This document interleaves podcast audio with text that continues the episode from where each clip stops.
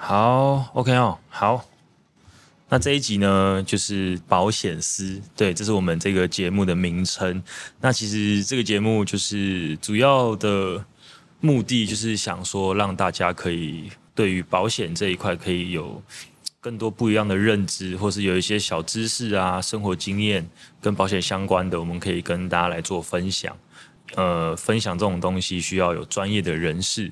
这个这个 team 啊，有四位，就是除了我之外呢，就是还有 Abby 跟小齐哥，还有 Hilda。好，那他们三位呢，就是我认识的定律保险经纪人。三位其实从事这一个行业的年资好像也不太一样，对不对？嗯，最最久的是谁？当然是哥了，不承认，能称上哥的一定是 OK，所以 小齐哥是从事这一行业多久？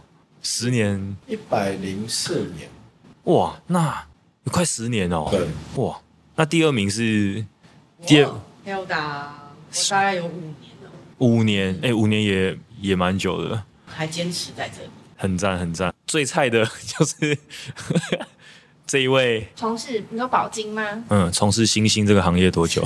星星，星星一直以来都是一直以来都是星星。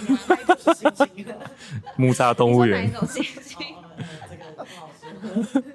现在从事多久哦，到应该半年到一年之间，中间八个月。反正将近一年啦。OK OK，对，其实大家都年资不同，所以大家其实呃专业的领域上也有不同。因为他参加完我们公司的就是培训系统，从白纸变到专业只需要三个月的时间，所以他现在八个月了，也已经就是呃独立作业了。除了保险风险规划之外，儿女的教育基金，还有投资理财的规划，甚至现在就是呃这个退休市场退休的人员越来越多了，这个退休规划呢也是我们团队主要在做的。那还有就是呃，我们面临到很多人退休，会有一些节税的问题、信托的问题以及资产传承。